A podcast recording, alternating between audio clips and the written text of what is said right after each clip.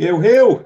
Good evening, folks. Welcome along to the latest episode of the Endless Celts podcast. It's Friday night. There's four of the regular panel here ready to uh, preview this weekend's big derby, the fourth derby, the fifth derby of the season, and uh, we're going to get down into it. I hope the bar is open at Endless Celts HQ. It definitely is over here.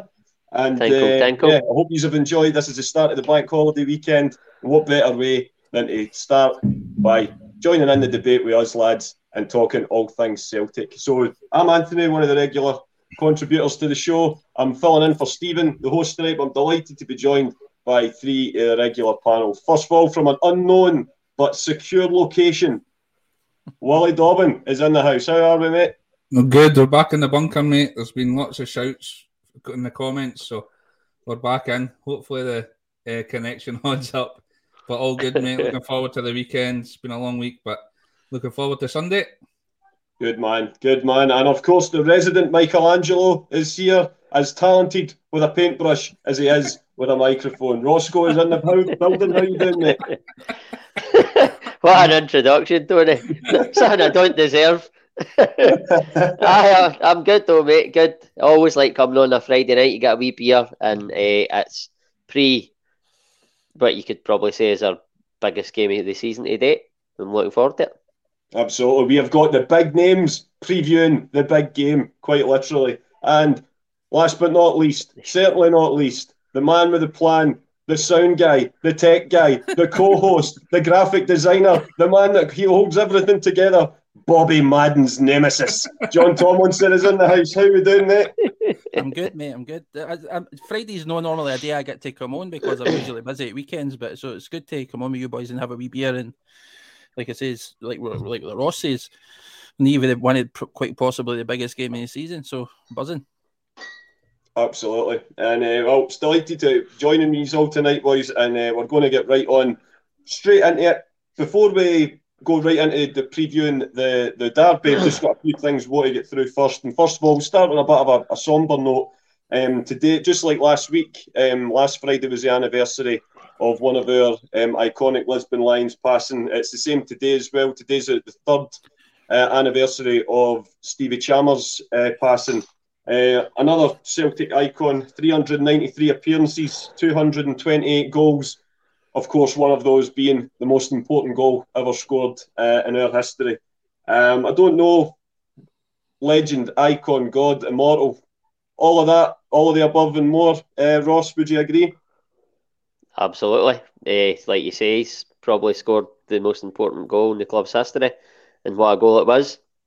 Uh, I, I, I, I've not really, obviously, not got any memories of him playing properly, but um, I had uh, a night in Parkhead one night, and I got my picture taken with him, and uh, it was an absolute gentleman. Uh, I was probably a bit worse for wear at the time, which is why I got the courage to go over and ask for the picture. but uh, I just a, an absolute gentleman, like probably all of the Lisbon Lions are. Just that generation, it's a generation thing as well. Just different, different upbringing, all gentlemen, and aye, just a legend of the club. Couldn't agree more. And uh, William, just anything you want to, to, to add to that? don't think there is much to add, to be honest. He's immortal like the rest of them. And the fact that he scored the goal uh, makes him even more special. Uh, I, exactly what you said and exactly what you were t- talking about last week. Hero, icon, legend, whatever's above that, he's up there with them. and I'm sure you would. Uh, it'd be a unanimous uh, agreement there, John. Nah, eh, I think nah. I'm joking. Eh, aye, obviously, one of, one, one of the good things about being asked last as well is I can just say I echo everything that Ross and Williams said and just leave it at that. But I mean, I absolute legend, and like you say, is that scoring the winning goal and cementing his legacy and Celtic's legacy within football, obviously a fantastic thing. So, aye, so he's uh, one of one of the, the, the he is a member of the greatest Celtic side of all time, and uh, it was you know went too soon.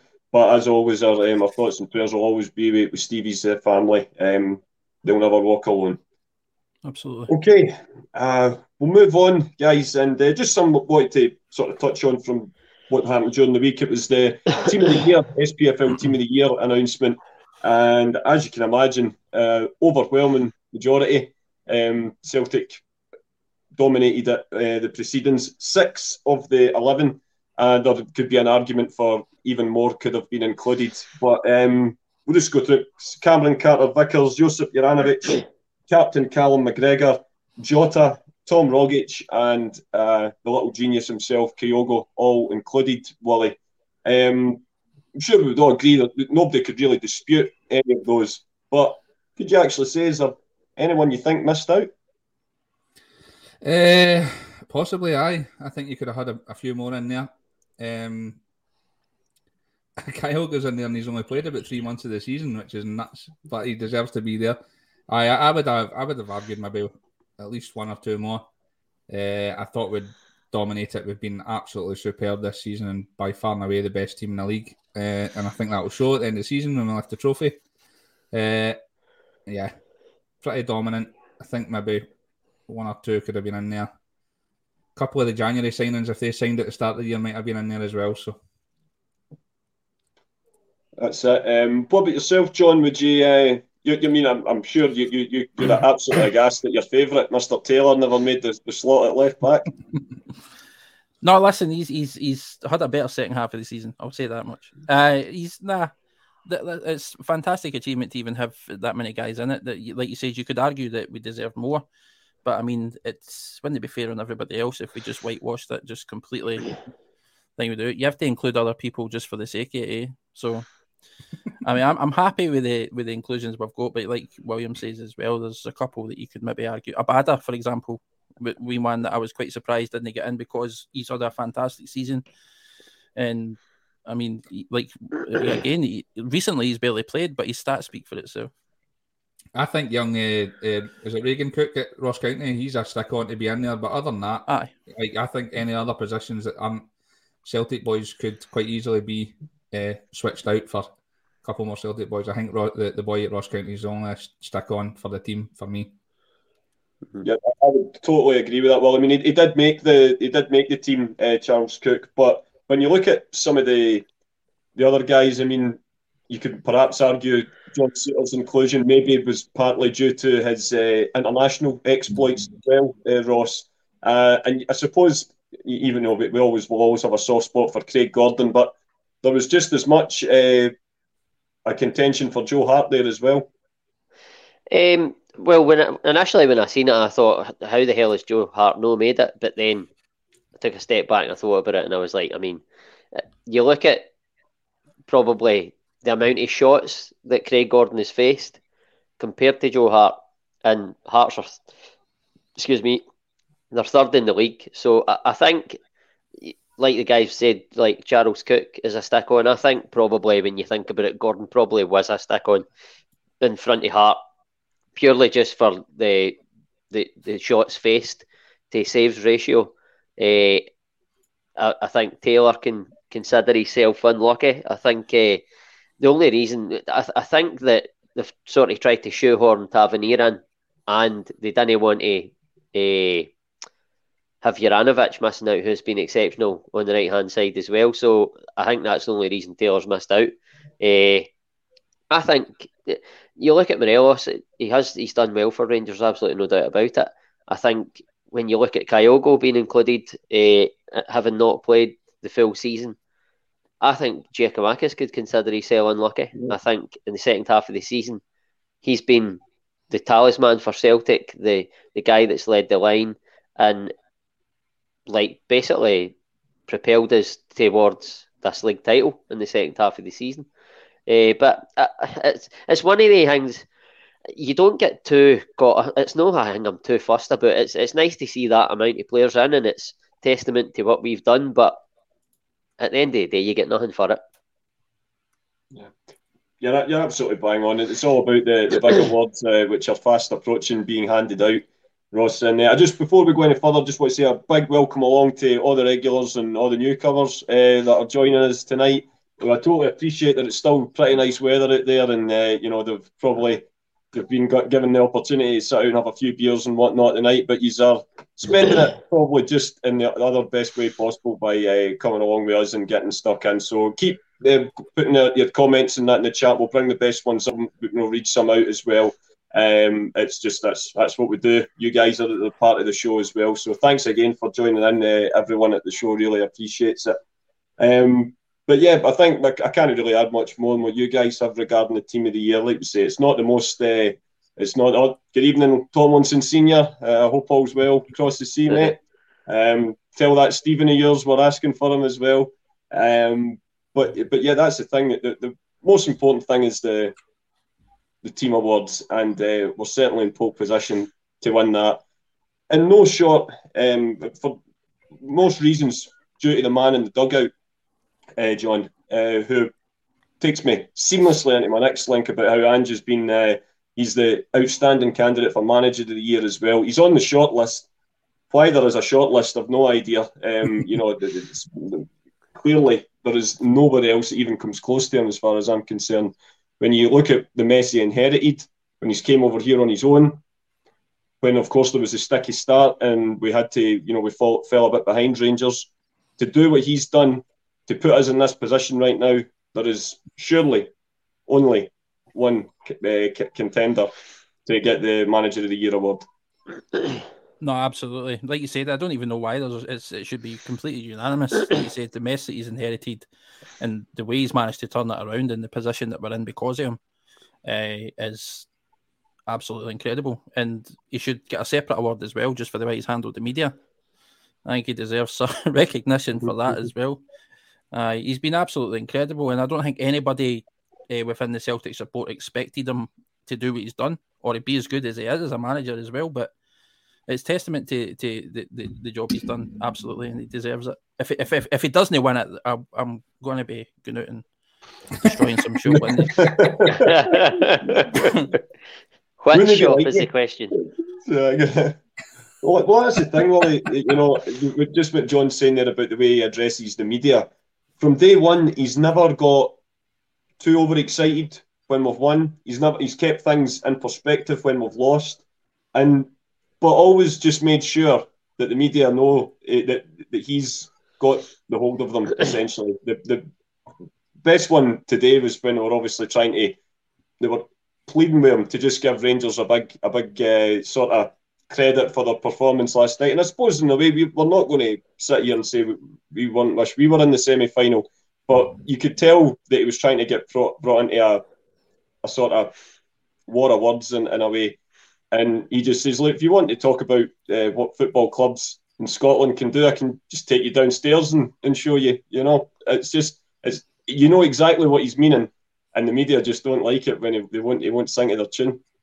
No, it's just, I've not, I've, I've honestly not got one negative word to say about the guy since he's came in. He's an absolute god in my eyes. Mm-hmm. Um, like you said, the, the he's inherited the way he goes about himself, his, his demeanour, and, and he's every time I see him with the media, it's just an absolute. I'm either I'm either wetting myself laughing or just on my knees thinking, "Thank Christ we've got this man." He's just an absolute. That today was just brilliant. Um, I think there's a couple others. Somebody put up the um, uh, Dickie Arbroath. He's got to. Uh, he's, Dick Campbell. He's but Dick Campbell's got to be in there. Shout what he's done there is unbelievable. And uh, I, I, hanging for Malky Mackay as well. He's worked wonders at Ross County, but uh, again, I think they're just there just to make up the numbers. Uh, the, the, big man's got to get it, um, and not just like you say, not just because the success he's brought to the club, but what he's done and the person he is. I think he's been absolutely wonderful for our game, and long may it continue. Long may it continue. Him being at the helm. I keep saying it. Give him the Alan Pardew contract, eight year or twenty year or whatever it was. Well, I, I would certainly uh, second that. But Ross, Franco brings up a, a brilliant point. There. Rodgers won the treble. Uh, uh, this was in his second season when he won the double treble, and he didn't get it um, on the basis. And this, I'll never forget it. The, the Daily Record were quoted at the time as saying because Celtic are expected to do it, despite the fact that it had literally never been achieved in Scottish football before. And this is where it gets a bit frustrating because you look at it last year, there was only, for me, a, a, a, guy like Callum Davidson with the resources he had won a cup double.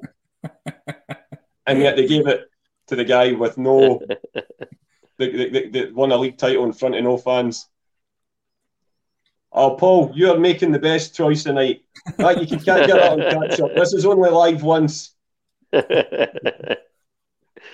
Ross, don't ask you a question, man. Oh, sorry. What did you say? Sorry. I was too busy reading that and then laughing at it, and I totally zoned out.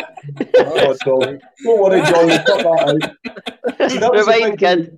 Before we used to record it live, we used to be able to edit all that.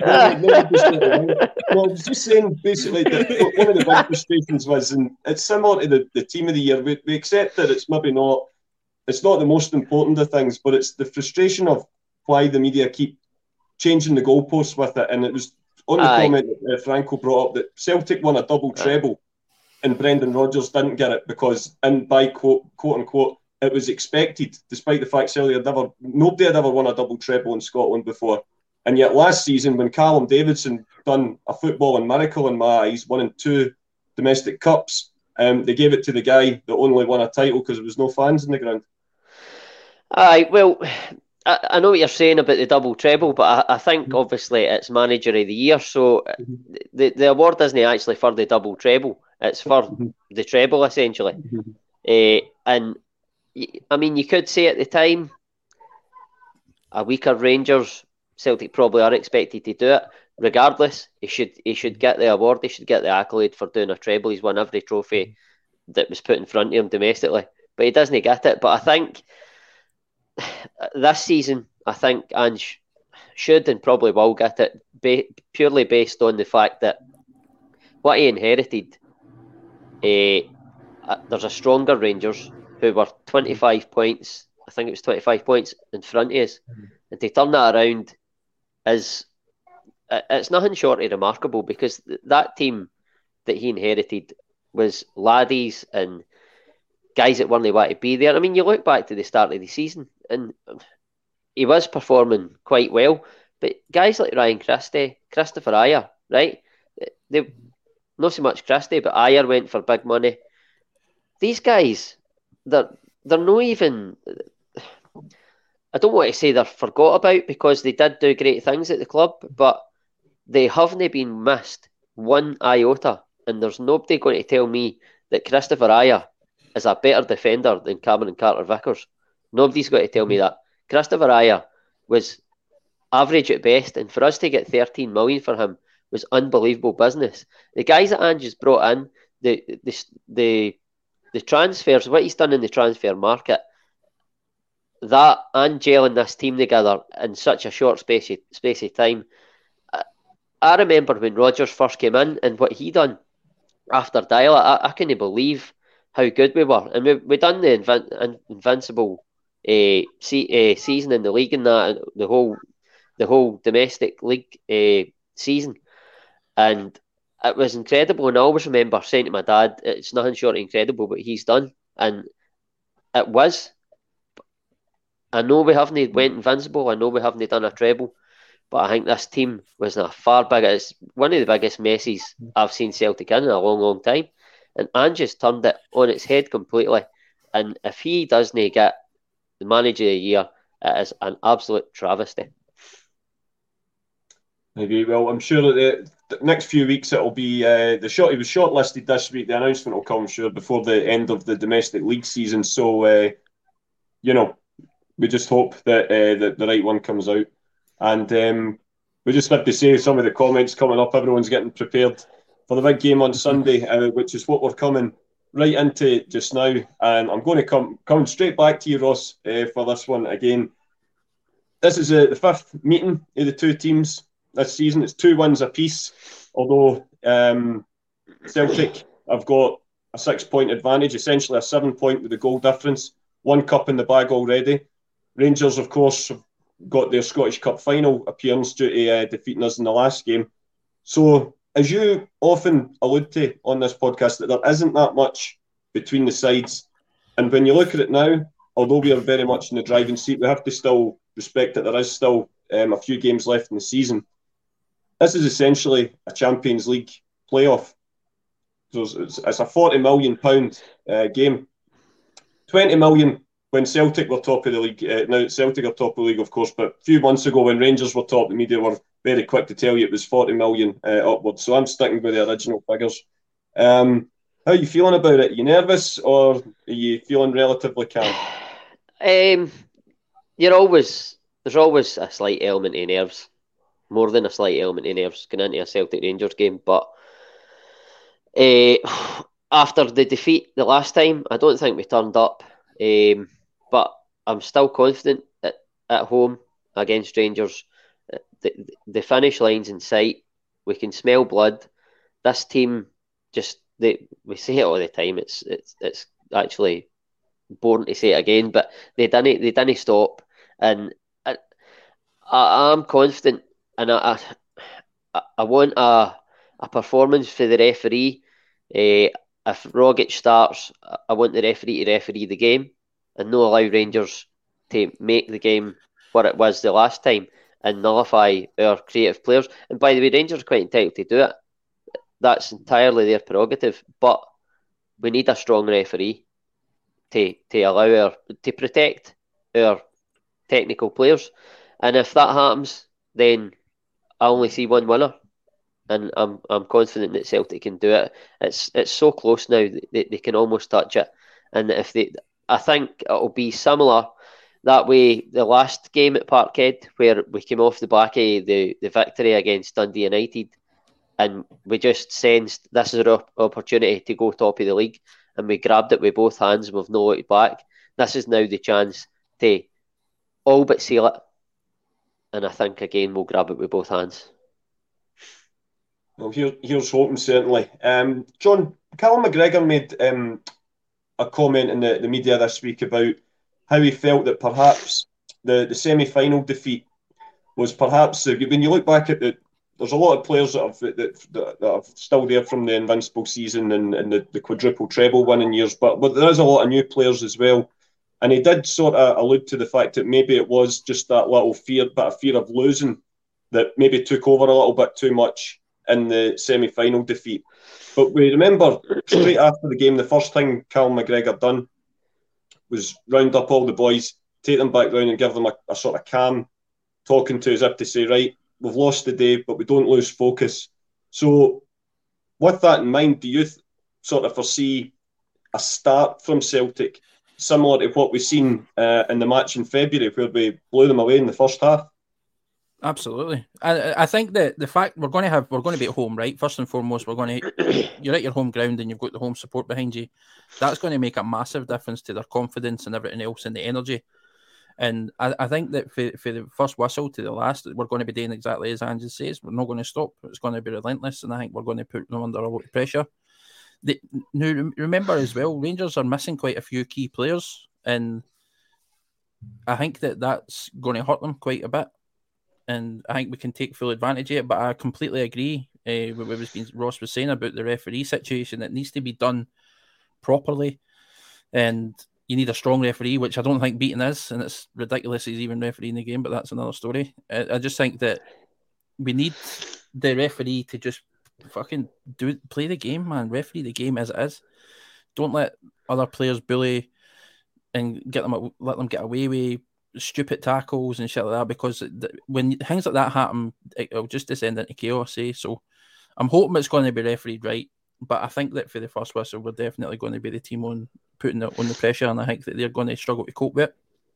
And again, this, like you mentioned, Anthony, this is essentially a Champions League qualifier for us. Winning this game guarantees us. I mean, even if we lose the following three games, which I don't think is going to happen, we're still got a superior goal difference and it would take a miracle for them to catch that up. So the league, if we win on Sunday, the league is by and large it's done.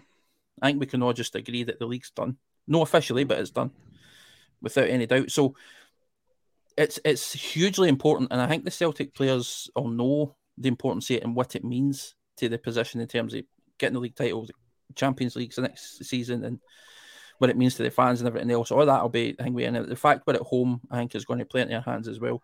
So I think that we're we're definitely going to come out and talk on Sunday, and I'm I'm, I'm I, like Ross says, it's you, you do get these sort of nerves. I'll probably feel them on Sunday morning, but as it, as it stands at the minute, I'm confident. Thanks, Wally. Would you agree with the, with the sort of with what John's saying there in terms of it maybe was more nerves at Hampden, and we, we all watched the game uh, together, the semi final, and I don't, although we were you know pretty confident on the Friday night, by the time the game came around at Hampden, it definitely that you, we felt that there just wasn't something particularly quite right on the day. Obviously, we took the opened the scoring, and we thought perhaps we're just going to see this game out. But Rangers, you know, and all credit to them, they found another gear and they managed to, to turn the match around. Do you sense at the moment, just from the way Ange talked in the media today and Cal McGregor, and just even the way we dealt with Ross County quite professionally on Sunday as well, that Lightning's not going to strike twice and Celtic are going to be more willing to go for this encounter? I think so, mate. Um, I, I, agree with the guys, uh, and I think I said it on the in, in the pod after the after the uh, semi final that, uh, and I said it to Ross before the game. Uh, it's so strange because the league game two weeks previous, I was like super super confident we were going to beat them, and then the semi final for some reason. That you're right. There's, there's, I don't know what it is, but I was just I turned to Ross at the start of the game. I don't know if you remember Ross, and I was like, Aye. I don't know why. I just don't. And, and by the way, the game in between we absolutely trounced. Uh, thingy, was it seven hundred one? So you think we Johnson, would yeah, be even yeah. more confident? Aye, you think we'd be even more confident, but for some reason I wasn't. And I don't know if that was the case with the team. I don't know if it's because uh, it's it's Hampden and it's a one game knockout, and and that's uh, obviously there's a bit more pressure there. But um, uh, again, I'm super confident. Like I think even if we, we lose the game, we're still so far ahead that with, with the goal difference as well. I don't think we're we're, we're dropping this league. So, excuse me. Um, yeah, super confident like the boys. We're at home, get the crowd going again. I don't think Ange needs to say much more than you, you, we've got far better players. We're a, a far superior side. Just go out in the pitch and show it. God, what you like, Alistair? if we don't win, I'll walk. What you like, my man? Some boy, Sonia. Um, it's the same, just what, what Ricky was saying there on the, on the comments section as well. And uh, I can't remember who the other uh, guy was brought just saying about the biggest worry is just defensively on the wings. Um, and obviously, if we were to lose Ralston, that would definitely be, you know, if we, we, we are short at right back. There's no there's no two ways about it. If you lose, you know, an international footballer and you know a guy who's you know had a fantastic season and just kept his head down, and Tony Ralston right back would definitely be an issue. And that's somewhere I would imagine Rangers would look to exploit with, you know, the likes of, of Ryan Kent and uh, players like that. But and just just before we go any further, guys, just want to say that it's unbelievable the some of the comments that are coming in the night from far and wide. We've got guys from Ireland just up the road, and then we've got guys from Australia as well tuning in. So you say, Ross, that it's just the worldwide appeal of the endless Celts? We're just we, we, we, we've got it. We can't be missed.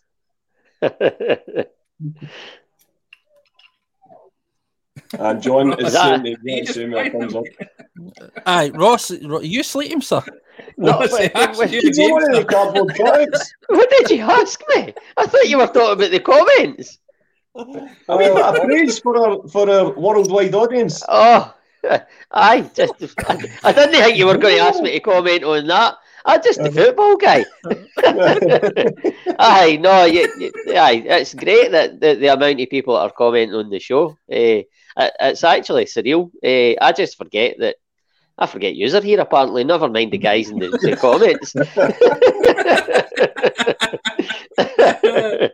but I appreciate every one of them. I don't know if uh, I don't know how uh, common knowledge this is, but one of our uh, regular commentators who's just below me on the screen tonight, Mr. Dobbin, was recognised at the airport during the week. I mean, this is it's unbelievable, mate. You're a celebrity now. Aye, taking a full beamer, man. Don't know if he's in the comments. You should just say it. The wife just Aye, laughed at if, me. If you're in the chat, I put comment. it in the comments if you're in. just oh, in a full beamer in the Edinburgh airport, man, sitting at Wetherspoons with a pint with the wife. Boy comes up. Tell you between Ro- Ro- uh, Rolly getting asked for selfies and John, you know, you know, schmoozing with Hollywood royalty. Tell you we're, we're, we're, moving up in the world, boys. But we never forget where we came from. That's the difference. Oh, I can't do this, man. no, listen. Honestly, I, I, will. I will say though, to everybody that has been tuning in and, and continues to tune in because we're starting to see names are coming up regularly. Guys are obviously tuning in regularly. and the support's been incredible. So, aye, it's unreal because when we started this, it was an abysmal season. We didn't know we we done it just because we, we couldn't get together because of COVID and all the rest of it, and we couldn't really talk about Celtic, and we that's what we loved doing. So, it gave us a platform to do that, and we shared it online. Uh, and it's just grew into this thing, and it's sort of grew legs, and it's we're kind of running with it. So, aye, appreciate everybody who's taking the time to watch us week in, week out. Are we still the most listened to Celtic podcast in Mozambique, aye? I think we are, aye. it's actually, listen, I know you're saying that and we're laughing, but the, the stats don't lie, sir. It's on the data, my man. It's on the data. Uh, anyway, back to the back to the action on Sunday, and uh, that self indulgence there. Oh, I just I love it. Friday night, mate. So st- staying with the derby, well, there's one big question uh, that I think can generate a bit of debate even before we get to the agree to disagree section, and that is who of our potential player of the years up front should start. Should it be Kyogo leading nine, or should Big Georgios Giakoumakis be brought straight back into the fold? This is such a tough question because I like I've I go back and forth, and I know the guys touched on it on Tuesday, and I on it, I, just think it's so difficult to choose between the two. Um, but we talk about playing the game, rather than you know, like your your strongest side, let's say.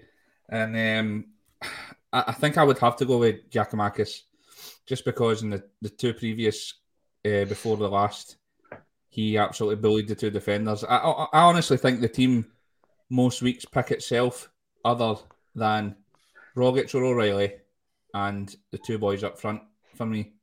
Uh, I just think it's such a tough decision, and I reckon the gaffer's probably going back and forth as well. Uh, I'll, I'll, probably change my mind 17 times between now and Sunday, but I think the big man needs to get the nod, to be honest with you. Um, I don't know if Kyogo's fully fit, fully there yet. I know last week he missed a few chances that he probably should have buried. Saying that, I think at the start of the season he was missing chances he should have scored, and he was still banging in hat tricks and the rest of it. So, um, it'll be difficult. It's a difficult decision, uh, but like Franny said on uh, Tuesday night, either one of them's in, I'm going to be happy. Whatever team sheet comes out, as long as one of them's playing up top, I'll be a happy boy. It's a good conundrum to have, Ross. But um, so that's one vote for Giakoumakis. Are you going with the same, um, or are um, you keeping Kyogo in the team? I, I'm I'm much like Willie in the sense that whoever whoever's in, you're going to be happy. But for me, purely based on he's played twice against them and won both games. I think Rangers are going to be physical again, and I think we need every bit of physical presence on that part that we can possibly get. I think we missed them massively in the semi final for that physical presence because we can't let them bully us like they, they did in that last game. And I know the referee didn't help, but uh, for me, you go Giakoumakis purely for his physicality, uh, and I think he's probably he only needs one chance. I think Kyogo maybe needs one or two. I think uh, for the, the, the get him on for the first part, and I think it I think it was telling that Kyogo had sixty minutes on Sunday Giakoumakis had half an hour. And I said to Franny before that game, I, I, I think he'll reverse it and he'll give Giakoumakis the 60, Kyogo the 30. And I think, I for me, I, I, Kyogo, I love him to bits a day. And I think he can come on to, I think he can come on in that game. And I think it's probably going to eat into what you're going to touch on a bit later on. But I think for me, you start Giakoumakis and then when you bring Kyogo on, uh, uh, for me, you start Rogic as well. And then when you bring Kyogo on later on in the, the game, I think you bring O'Reilly on at the same time. And O'Reilly is more likely to find a Kyogo run than anybody else in the team. I think he he he comes in, he's got he's got a pass, whereas Rogic can find space and do magical things. I, I, I just think get Giakoumakis on that part to start with, get a foothold in the game, a physical presence. Don't let them bully you. Get on top of them. Then unleash Kyogo later on when they're on knackered and battered and bruised. Here's hoping. Here's hoping. So that's John. That is uh, two votes for Big GG. Are you going the same way, or are you going for the man from Japan? Nah, listen. I said I said I touched on it briefly on Tuesday. Um, I think that Giakoumakis has to be the man to start, and as William says, you need it's an, an element of playing the fixture, right? I mean, it's going to be a very physical game. Uh, Rangers with, with Bassey, Goldson, and all these other guys, Lundstrom and all that, they're going to be to bully players. So starting Kyogo doesn't benefit us, I don't think. Uh, I mean, he's more than capable of scoring goals, absolutely. But I think the physicality that Giakoumakis offers certainly is going to benefit us. Um, so I, I, it would make sense to sort of start him, and we you've seen how much we missed him in the, the cup game, in the, the previous two games that uh, Giakoumakis has played in and started in, we've won. So I, I think it definitely offers us some, and like I said, it's going to be a physical game. We're going to need that in and around the box because I think we're going to be pressing them quite a bit. We're going to be pressing high, and we're going to need that presence. Uh, but I, as Ross and that says, and, and, as we'll continue to touch on, having the option of bringing a Kyogo on off the bench, if it doesn't start, maybe Ange'll throw a wee spanner on the works and start with a Maeda or a Kyogo, as somebody says, or whatever the case may be. The, the fact we've got all these options available is, but I think that Kyogo comes on, like he says, with 30 minutes to go, Rangers players are on tired legs, and then that's when they can start doing some damage. And I agree, O'Reilly is the perfect guy if he doesn't start to, to, to sort of feed the ball to Kyogo or a Turnbull even because I think Turnbull's capable mm-hmm. as well. But aye, it, it has to be Giakoumakis has to start for me. And what a January window we've had, by the way. It's incredible, man. It's see, because I remember before Christmas, see when we were talking about this that, that Derby game before Christmas or the New Year Derby game, and um, they were talking about moving the fixture. I remember being on this podcast and at the time saying because uh, there was doubts of Kyogo and Rogic playing because there might be an international duty. And I remember saying, if we we don't have the two guys, we're like we cannot go into the game without the two. It's impossible. Whereas now you can drop these two guys, and there's there's two other guys in there just as suitable, and just and, and, and you're more than happy to go. It's, it's absolutely bonkers the, the January window we've had and the, the way the team is now. I think it's brilliant. Start of the season, you told me if I was having a debate about Kyogo and somebody else starting, I'd have laughed at you. every single game. It's just been one of the yeah. kind of mad mental years, isn't it? Well, it's just everything's just it's not even necessarily went the way you expected it to in, in, in any way. Um, but of course, most thing, most important thing we're happy about is that we're sitting pretty at the top. So, guys, and I was going to say the same. I believe it or not, I was going to yeah. So it's a unanimous four 0 uh, for Giakoumakis starting. Hopefully, when the, the big debate uh, section comes up in a, a wee moment, uh, we might get a, generate a wee bit more. But um, just but to round up the the derby, uh, the sort of derby sort of preview, I'm just going to do our usual lineup and predictions, but I'm going to do it just now before we switch into the agree to disagree section. So. Uh, I'll just go around the board. So, Ross, um, start with yourself, mate, with your, your full lineup and your score prediction. Um, so again, like we say every week, the the, the back five pick itself pretty much. Uh, um, Hart, Ralston, Carter Vickers, Starfelt, Taylor. The midfield, Ange had alluded the day in his uh, presser that uh, Bitton was okay. He was he was back. Eighty-nine pound Kyogo starts. he probably will, by the way but I wouldn't start him. But um, aye, the midfield three, Bitton, Angela did to the day that he's uh, he's he's available. I don't. He's been injured, so it's highly unlikely he would start. I think he'll go away, or I would probably go with McGregor, Hatate, and I would go with Rogic for the reasons I outlined earlier on there. And uh, my front three would be now, I thought long and hard about this because I'm worried about I'm worried about uh, the threat of Ryan Kent up against Ralston. I worry about that. I've, woke up three or four times this week in cold sweats out about it. but uh, I, I, it does worry me. And I, I thought for a wee minute and, and thought to myself, would I would I play Forrest just for his like to double up on Kent just because he would track back a bit more? But we're going to, we're going to try and win a league title here. We're going to try and put it to bed. So, no, I'm going Jota on the right, take the game to them because we're a better team. Jota on the right, Maeda on the left, and the big man, Giakoumakis, through the middle. Nice one. And what's your score going to be? um, I'm going to say that we're going to come out the traps flying, smell blood, and do what we've done to them in the last game at Parkhead, and I'm going to go 4 1 Celtic. Oh, I'd take that, man. I'd take that, absolutely. Get sure. Uh, Get sure. and down to yourself, John. Line up, score prediction. Let's I, go. the- like you say, it's Hart, Taylor, S- Vickers, Starfelt. Uh, well, we know Ralston, obviously, with Juranovic being out.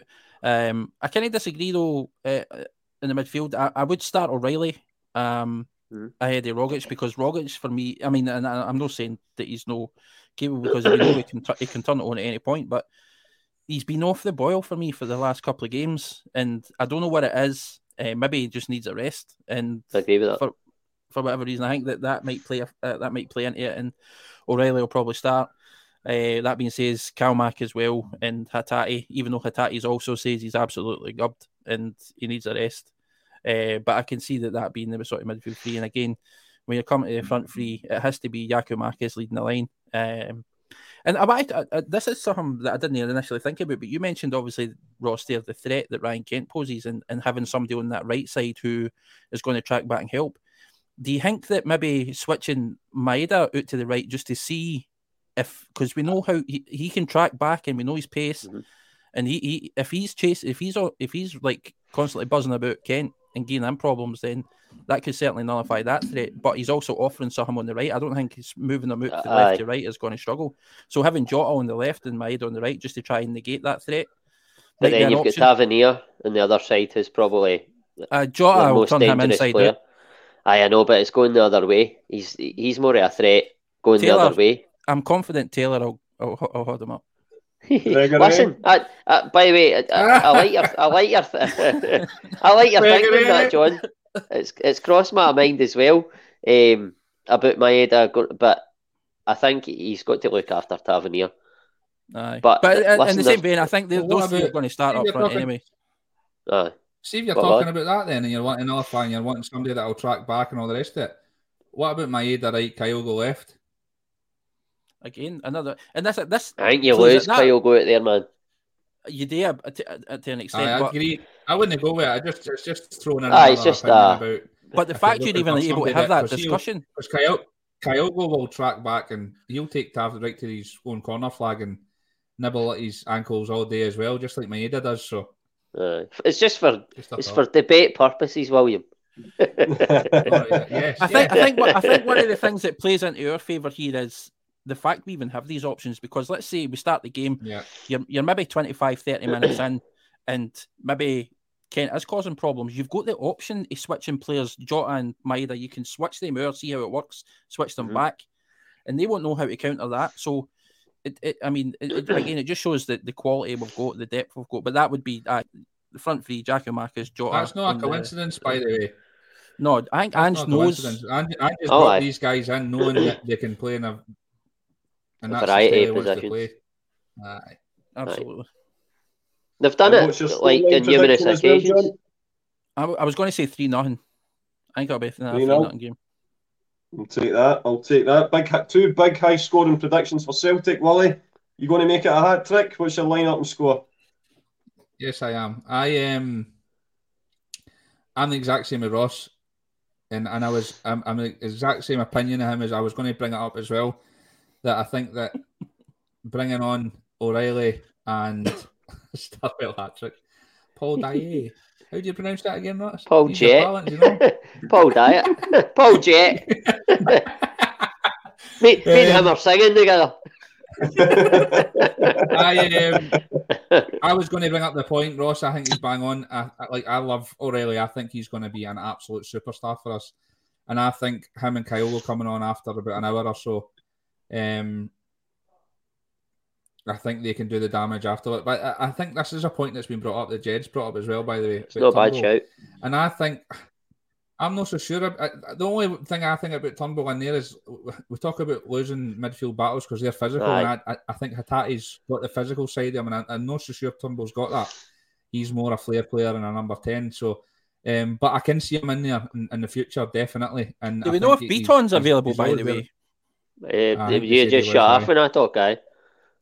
I, was- I, I was, I was, I was, I was channeling. Dana Ryan B. Ross. Didn't he? Did you Aye, so I'm it? the- Like, Aye. Ross did I. I'm the so I am the same the usual back obviously the back five and I'm the I'm Kalmak, Hatate and Rogic in midfield with Jot on the right, Maeda left and Giakoumakis up front and I'm going three one Celtic. You want? We'll take that. We'll take that. And uh, So I, I've actually So went for the same team. Uh, to be honest, Hart, Taylor, Vickers, Starfelt, Ralston, McGregor, Hatate, Rogic, Jota on the right, Maeda on the left, and Big Giakoumakis up front. That's that was my initial uh, thoughts. But some great, uh, some great opinions there. Some coming through in the comments as well. I think one even the guys even suggested Kyogo in the number ten. That would certainly be interesting, especially if you had Big uh, Giakoumakis up front as well. These are the options. This is, uh, this is what Ange gets paid the bucks for, and he's uh, delivered pretty much perfectly the last uh, the last season. So here's hoping for more of the same on Sunday. I'm going to stick with my. I'm going to go uh, a wee bit more. I'm going to go my hassle free two and I'll I'll be very happy with that. As long as we're uh, victorious, that's the most important thing. That's, that's it, Uh, kid. Absolutely. And good luck to the boys on Sunday. But I'm just for a wee bit of fun, boys, got a couple of quick subjects that I'm just wanting to bring in. Shamelessly borrowed from Lad Bible. Uh, I don't know if anyone's watched it recently. It's a fantastic series called Brilliant. Agree to Disagree. Basically, um, pundits, uh, podcasters, ex players, uh, usually in the run up to a big game, get asked a, a question um, relating to, to, to, to the club um, of their choice. And it's usually, you know, Man United, Liverpool, or Tottenham, Arsenal, or whatever. But we're giving it a little Scottish persuasion uh, tonight. So basically, I'm just going to ask a question. There's four options, and then you've just got to justify your answer. Um, and that's it. As I say, it won't take, shouldn't take too long, but it's just a wee, a wee bit of fun just to round off the show on a Friday night. So I'm going to come to you, William, first for this. So, question one agree to disagree.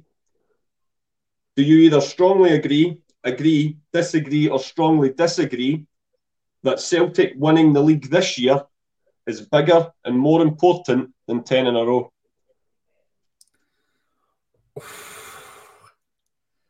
Oh, um, I'm going to disagree. You disagree? Okay. Not All strongly, right. just just just disagree. That's very close for me, but I mean that was that was the Messiah. That was that was the Holy Grail, wasn't it? Ten. Um, I don't think I think Bayern have just done it, but I don't know if any other clubs have have ever done it. I think that's that's that is like we say that is the the Holy Grail. So I I, I think. And and remembering how devastated I was when we didn't do it last year, but I totally see the point. This year's been massive, and the turnaround in the squad has been unbelievable. And the gaffers, the, the one to thank for all of that. So I no, I, I think if I had the choice between the two, it would have to be the ten.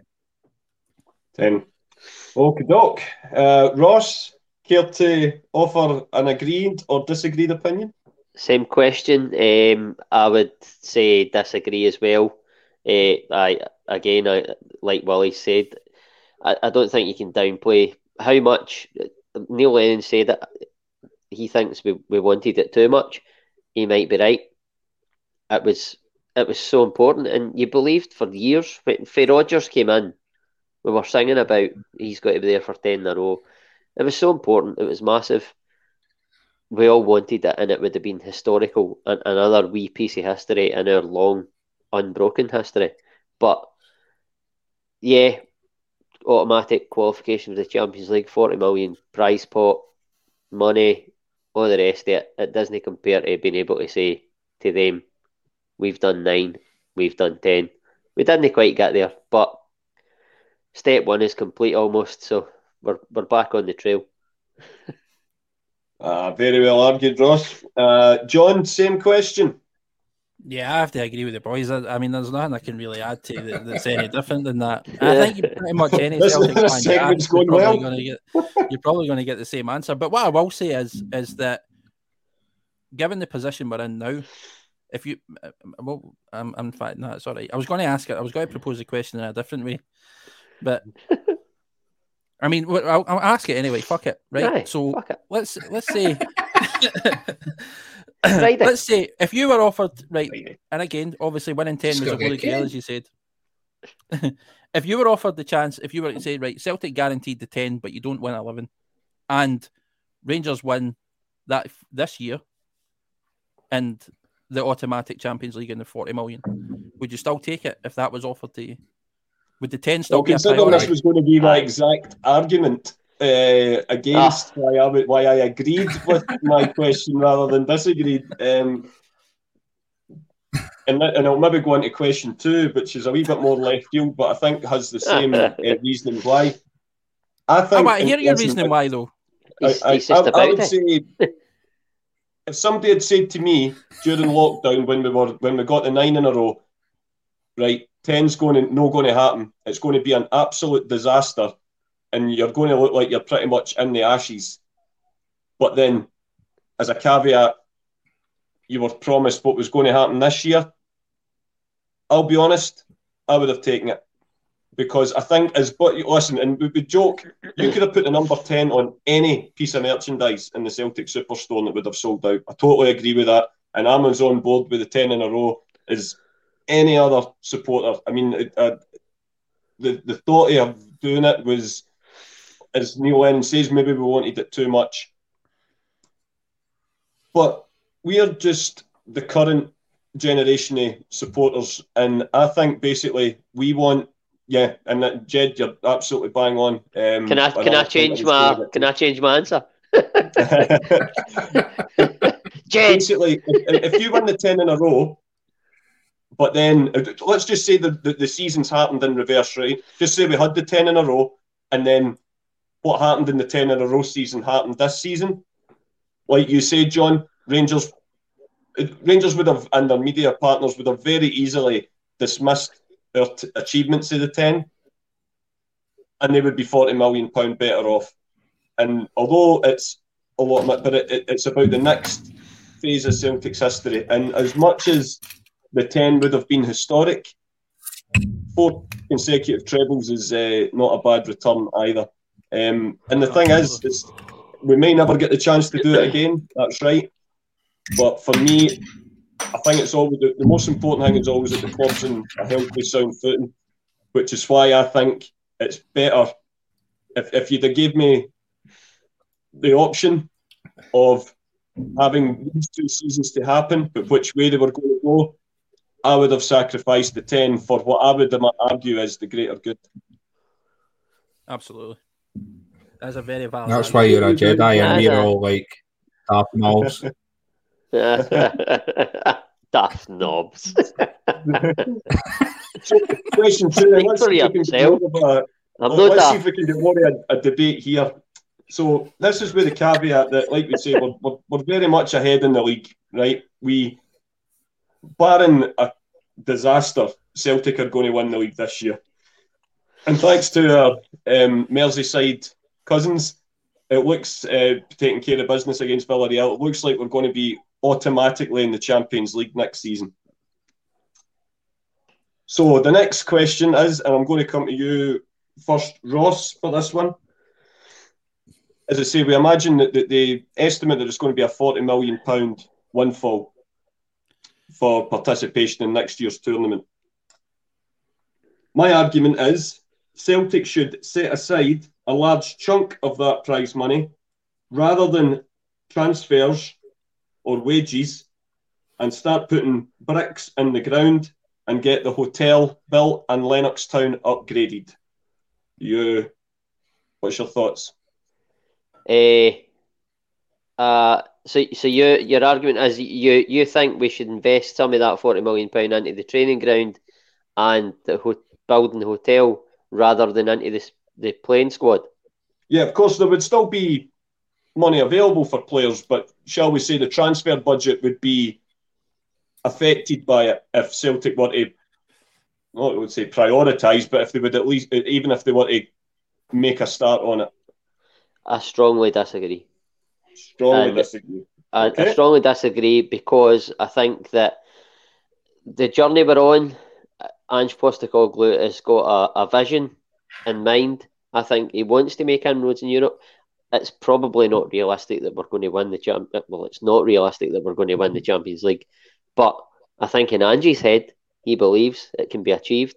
I just think he, that's the way he thinks, and to do that, he he wants to get the player, the, the type of player in that he wants.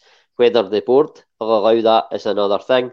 But I think first and foremost, you have to back Ange and get the playing squad to where he wants it to be, and then whatever's left over, because Celtic have got money anyway already. So it's not even like that forty million pound is all you've got to work with. That's just a massive boost to the coffers, and it, it'll help us along the way. Eh, but off the back of the pandemic as well, you, you, you don't fully know the financial situation. Maybe that's why it's been put on hold just now, the, the talk of the hotel stuff and that. I think it will happen, but I'm all about the team. If, if we've got a hotel, wonderful. If we've not got a hotel, I can give a shit. So, you know what I mean? Eh, There's, Somewhere to we- tip after we- the uh, after this Christmas party, you know. Mate, we had a But no, cracking you're- set of digs for a far cheaper amount than what you would pay to get into that Celtic hotel, and it Well, looked right listen, on if, the if, if parkhead. we to carry on the way we carried on in the flat that night in a Celtic Oh. hotel, man, I'd get my season ticket taken off me. Aye, But, uh, listen, I digress. bring, bring in Saul back in and all the rest of it before you get a fancy hotel with a shitey breakfast. uh, John, I'm going to come to you second on it. Um, what's your thoughts? Yeah, I disagree as well. I think that the investment into the team is priority. It should be priority. Um, backing Ange to the help, just giving him what he needs to sort of build the team that he's obviously looking to do. But in saying that, that I mean, I'd still think investment in the training facilities is is, is paramount as well. Um, I think there's a lot of investment within the club, and it needs to be modernised, as, as we spoke about earlier on in the season. I think that that's not up for debate either. But aye, well, and well, listen, we've also seen what Ange can do with a tighter budget and the kind of players he can bring in as well. But I think with a wee bit extra money behind him, he, he, some of the signings he could probably bring in, they'll be even better. And aye, it, for me, it's a no-brainer.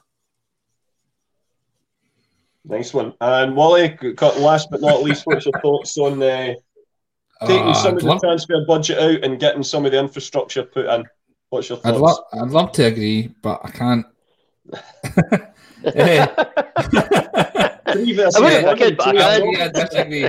See, the thing is, and, and, and John, I think the argument for agreeing is John's bang on. Is, um, Ange has already shown that he doesn't he doesn't need a massive budget Mhm. to, to build a squad. And for me, I, I really don't think we need too much to compete next year in Europe. I really don't. I think defensively we were a bit woeful this year, but since then the, the partnership of the two centre halves has grown. I think we're more solid at the back. I, I for me on the summer, I, I wouldn't be surprised if we only had two or three signings anyway. But I think they're going to be. I think they're going to be decent money signings. That's a good point, by the way. That's a very good point. I don't know what That's- Abramovich is up to these days. You know, he can maybe use a one. You've been wa- you've been watching too much Ozark. Is it was it Paul that said he's, he's the misses for Ozark for this tonight? Yeah, possibly, aye. No, I'll You build like it. Too much Ozark. Aye, we'll, I- aye, we'll, we'll build I, it. Uh, I, RM Decker will build it. Aye, Just go and get a hotel. It's easy. just, just, just, Just go Come get- on, build dude, what you staring at? Just just build go it. get, just go get Ross. Just go get Ross. Jill Sterner. Eh, Aye, but for me, investment and, and see two the, bricks, training, the, the training, it's not as if Lennoxtown is an absolute shithole, is it? It's like it's up there. It's very, very good uh, facilities. Mhm. So for me, the money needs to go into the squad because we haven't.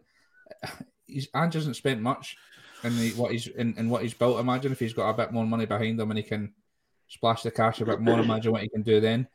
But um, it's going to be it's going to need to be a very good player to get into this squad. Um, so I'm, I'm excited to see what the summer brings. But for me, and as a fan, we're always banging on about biscuit tins and all the rest of it. We always want to see investment in the team and in the squad. That's what we're here for, and that's what we're watching every week. So, unfortunately, it's going to have to be a. Di- I wouldn't strongly disagree. Thought Ross was a bit harsh there, to be fair. But Putting it out, so I've got you marked down. Ross is a strong disagree. John and Molly Uh, are a disagree. Listen, I, I tell you, I'm a knob.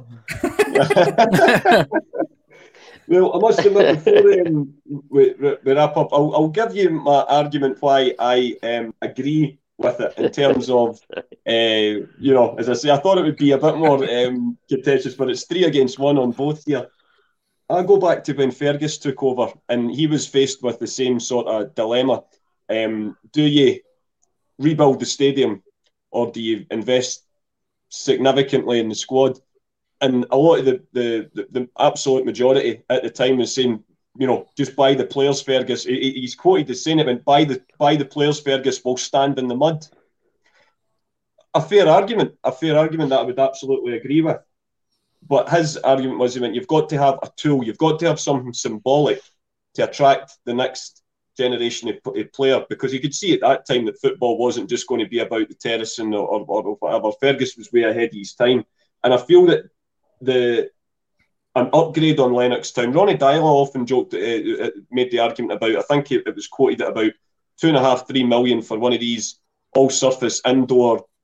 I can't remember the exact term for it. But it was almost like a big bubble tent kind of thing, and you could adjust um, the temperature to simulate different playing conditions. So you could do like you know the heat of Seville or the, the cold of Russia, and you think for you know for two and a half million quid, you know that's you know that's less than half what you were going to pay for um, a Jota or a Carter Vickers.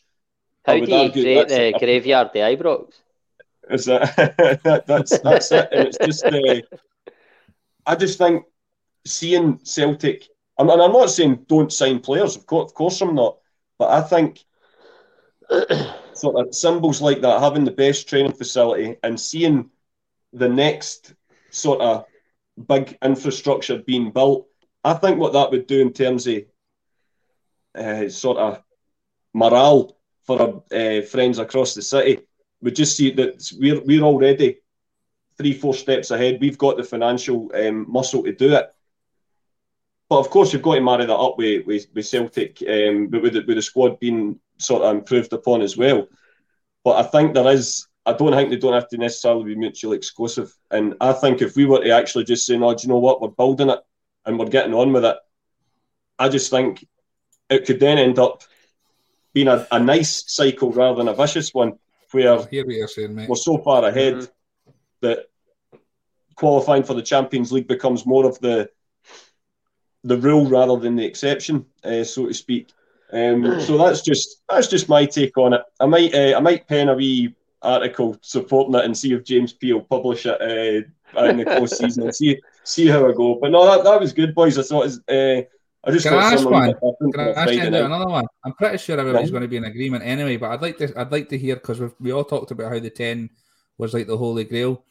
We mm-hmm. won a quadruple treble there, mm-hmm. which is unbelievable achievement. I don't think it'll ever be seen again.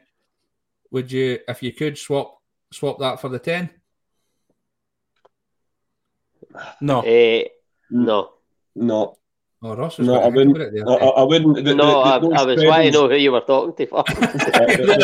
those, uh, those days are, are days. And don't be wrong, it would have been the, the ten, and especially if you can imagine, if we'd have won the ten, it would have been where we were still in a partial lockdown, and that it would never have been quite the same.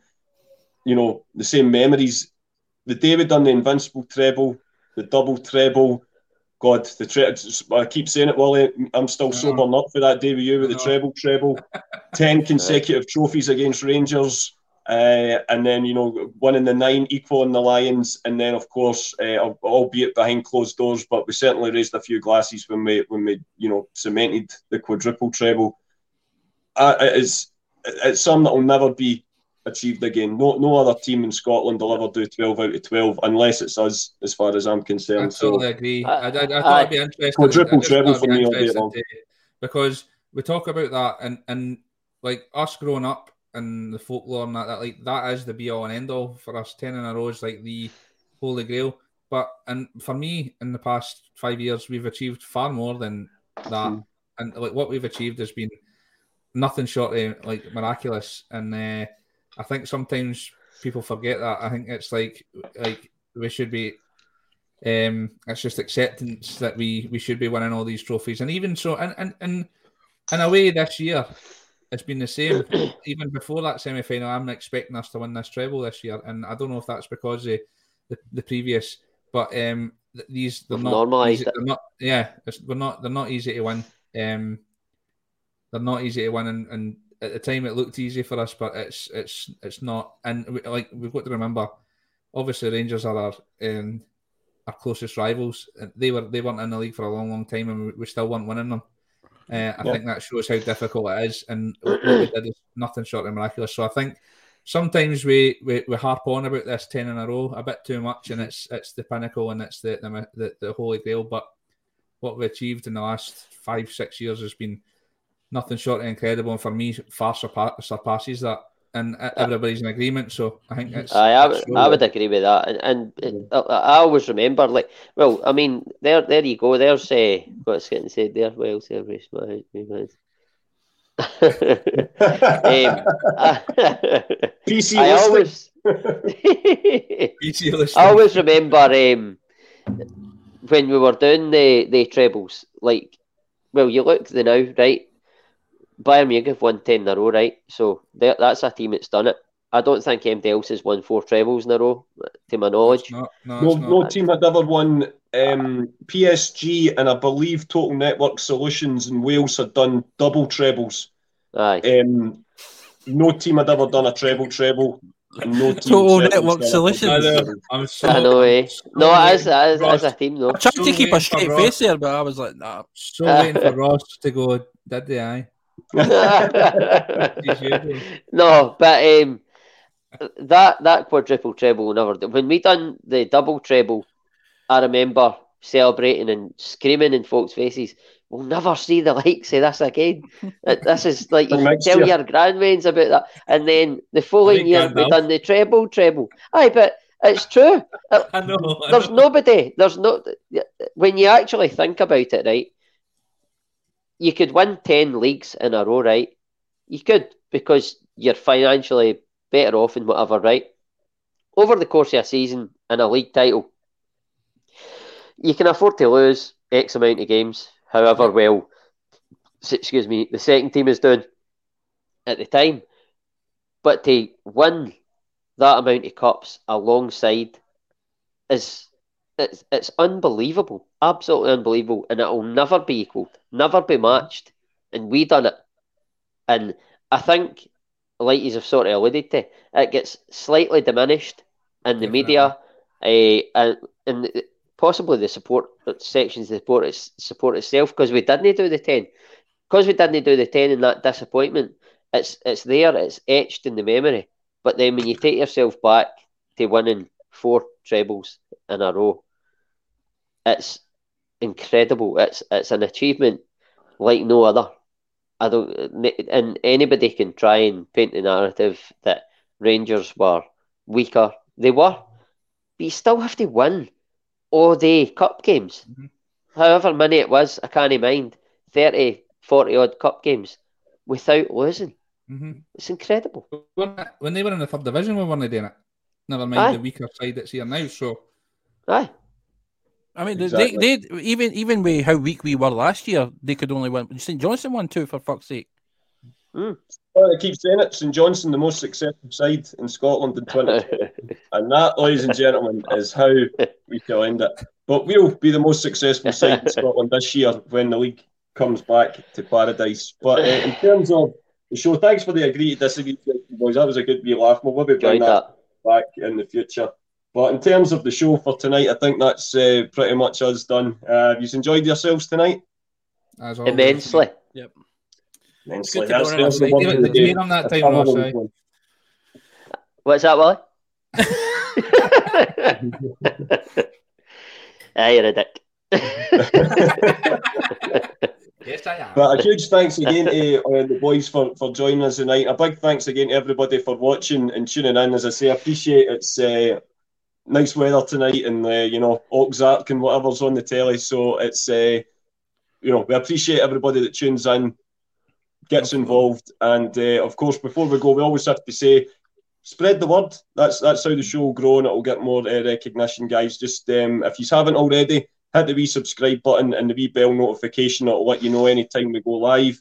Um, we're also on Spotify as well, so just snap over and if you like what you are hearing, give it a wee uh, five star review because uh, again, it gets good traction. And like I always say, it actually counts for something rather than certain other places that use five stars. Um, that means absolutely hee haw.